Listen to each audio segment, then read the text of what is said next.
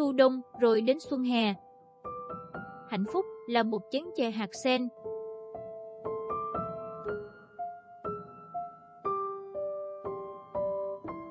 Xin chào, mình là Như và chào mừng bạn đến với podcast Những Ngày Bình Thường. Podcast sẽ phát hành tập mới dưới dạng bài viết và dưới dạng audio vào 6 giờ sáng thứ sáu hàng tuần tại trang web những ngày bình thường.com. Và chủ đề của tập hôm nay là Hạnh phúc là một chén chè hạt sen.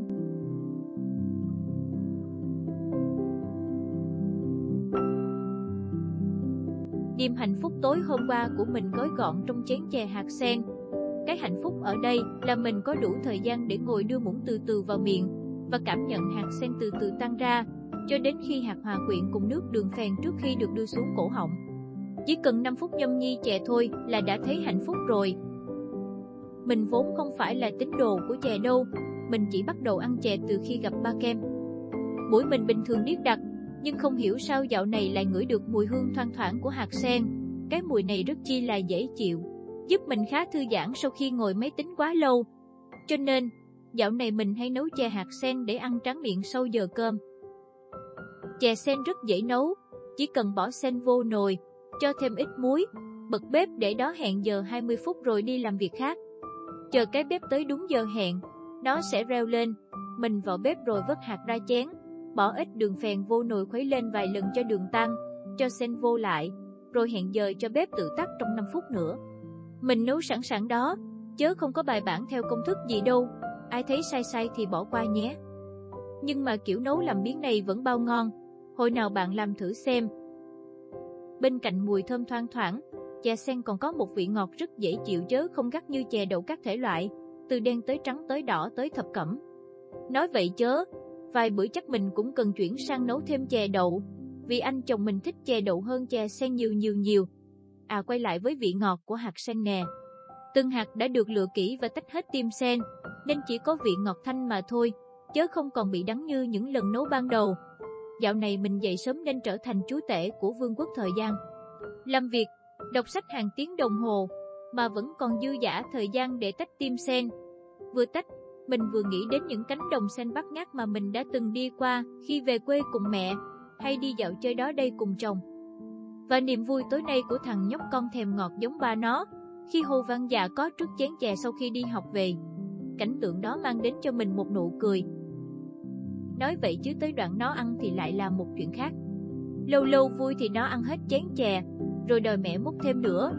Còn buồn, như hôm qua, thì nó ăn hai ba hạt rồi bắt đầu phun tùm lum vì đã ăn cơm quá no. Và rồi, cũng như các bà mẹ khác, sau khi lâu dọn, mình sẽ ăn hết chỗ chè dư còn lại trong chén. Ăn chè dư thôi nha, bạn chớ có dạy mà ăn đồ ăn dặm dư của con, nhất là cái đoạn con còn ăn chế độ say nhuyễn hồi chưa mọc răng. Vào giai đoạn đó, đồ ăn của con và đồ thải của con nó nhão nhão trông không khác nhau là mấy, chỉ khác màu thôi. Nếu ăn đồ dư, bạn sẽ mất cảm hứng cho bữa cơm của chính bạn và mất luôn cảm hứng nấu đồ ăn cho con vào ngày hôm sau. Các ông bà hay bày là ăn hết để con không biến ăn. Mình thử nghiệm rồi, nếu không ăn thì mới có cảm hứng để chế đồ ăn dặm lần tiếp theo và đút con ăn trong vui vẻ. Nếu mình nấu vui vẻ thì con mới ăn vui vẻ và không biến ăn được. Và mình không ăn hết bột còn dư thì con vẫn không biến ăn nhé. Thằng nhóc con đang ở một bước ngoặt mang tính lịch sử.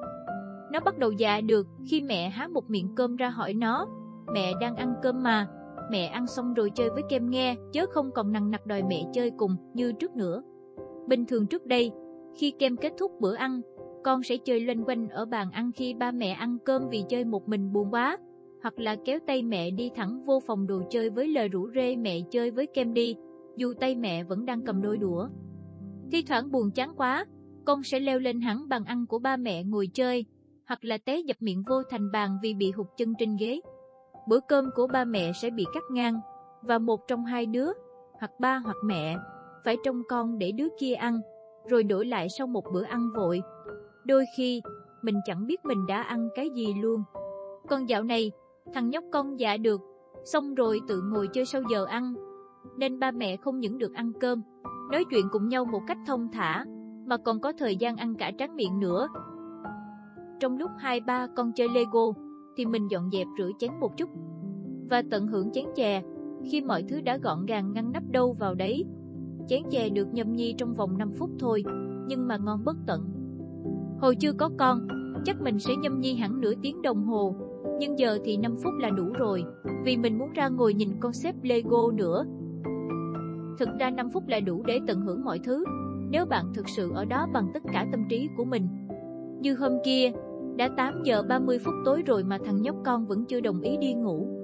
Mình mới học được trò, thông báo cho con một mốc thời gian xác định trước khi chuyển sang hoạt động khác. Vì dạo này, con đang ở giai đoạn ngăn nắp và mong muốn một trình tự tuyệt đối. Thứ này trước thứ kia sau, không được cắt ngang thứ này của con. Nếu chưa thông báo với con về thứ sắp tới con cần làm, mấy đứa nhỏ này thay đổi chóng mặt, nên nếu không nắm được tâm lý của con qua từng giai đoạn, thì ba mẹ sẽ mệt vờ, còn con thì đầy nước mắt. Con vùng và mãi không chịu dọn thùng Lego để đi ngủ, vì mới chế được chiếc xe tăng. Mình thử cầm điện thoại lên, bật sang cái đồng hồ và thông báo, bây giờ mình chơi 5 phút nữa rồi đi ngủ kem hì. Kem đồng ý liền, vì thấy số 5 trên màn hình lúc mẹ bấm hẹn giờ đồng hồ. Hai mẹ con chơi vui vẻ, và kem chế thêm phần tháp cao gắn sau xe. Xe tăng trở thành xe tăng tên lửa. Dù là con rủ mẹ chơi với con đi, nhưng ý của con là mẹ chỉ ngồi nhìn thôi nghe, mẹ đừng xếp thêm Lego trên chiếc xe mà con đang xếp. Không được thay đổi bản thiết kế của con. 5 phút trôi qua trọn vẹn cùng con, mình có cảm giác như là đã 15-20 phút vậy đó. Không còn cảnh mẹ bấm điện thoại, ngồi ngáp lên ngáp xuống đến tận 9 giờ, trong lòng ngao ngán vì không biết khi nào thằng con mới chịu cất Lego đi ngủ. Chuông reo, nhóc con vui vẻ đứng dậy tự rủ mẹ đi ngủ luôn, chứ không còn cần mẹ hối thúc nữa. Nói như thầy thích nhất hạnh thì, hạnh phúc làm bằng chất liệu của đau khổ. Nếu ta chưa bao giờ đói, ta sẽ không biết được niềm hạnh phúc của việc được ăn cơm. Nếu ta chưa bao giờ thiếu tình thương yêu, thì chúng ta sẽ không thể có khả năng tiếp nhận và trân quý tình thương yêu mà bây giờ ta có. Sáng nay, mình bật video bài giảng của thầy lên ngồi nghe để chuẩn bị làm việc như thường lệ. Không hiểu do nhân duyên nào đó mà vừa bật lên, thì trúng ba câu này. Thấy tâm đắc quá, nên mình xếp công việc lại để ngồi viết lách một chút. Đúng thực là, nếu không trải qua những ngày nuốt vội cơm, vật lộn với con đến khuya, hay trải nghiệm nỗi cô đơn, thì mình đã không thể cảm nhận được niềm hạnh phúc trong những ngày bình thường, với những việc đơn giản như ăn cơm no, ngủ ngon giấc và xâm vầy cùng gia đình yêu thương của mình. Hay là hạnh phúc đơn giản là một chén chè hạt sen. Chăm con là một hành trình trải nghiệm cả niềm hạnh phúc và đau khổ cùng một lúc. Có những thứ đơn giản trước đó mình đã trải qua hàng ngày mà không nghĩ rằng đó chính là hạnh phúc. Bởi vì khi thiếu thì mới biết được niềm hạnh phúc khi đủ. Cho nên, hãy tận hưởng ngày hôm nay vì ta đang có đủ tất cả những thứ ta cần trên cuộc đời này. Cảm ơn con vì đã đến với hành trình của mẹ trong cuộc đời này và dạy cho mẹ nhiều bài học về hạnh phúc. Chúc các bà mẹ bỉm sữa đang đọc bài viết này sẽ có thêm nhẫn nại trong những ngày gian khó, để chờ tới ngày con tự xúc ăn, tự ngồi chơi độc lập không té ngã cho ba mẹ ăn cơm và tự giác đi ngủ. Mình thì đang tận hưởng ngày hôm nay và không trông mong con lớn nhanh đâu, vì con dễ thương quá dễ thương quá. Và biết đâu ngày mai con sẽ khác hẳn hôm nay. Cho nên, hãy yêu quý con ở giây phút hiện tại và hãy cười nhiều với con, vì đứa con sẽ là tấm gương phản chiếu nội tâm của chính bạn. Bạn cười thì con cũng sẽ cười, và ngược lại. Mình xin kết bài này bằng mấy câu thơ lục bát con cốc mà mình mới nghĩ ra. Thu đông, rồi đến xuân hè. Hạnh phúc là một chén chè hạt sen,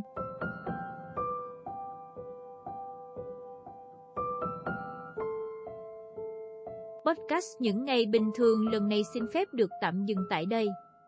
Thật cảm ơn các bạn đã đồng hành với mình và lắng nghe đến tận cuối bài. Nếu thích bài viết này, bạn hãy để lại cho mình một like hoặc chia sẻ bài viết trước khi rời đi nhé. Và để đọc bài viết dưới định dạng chữ, mời bạn truy cập website những ngày bình thường.com.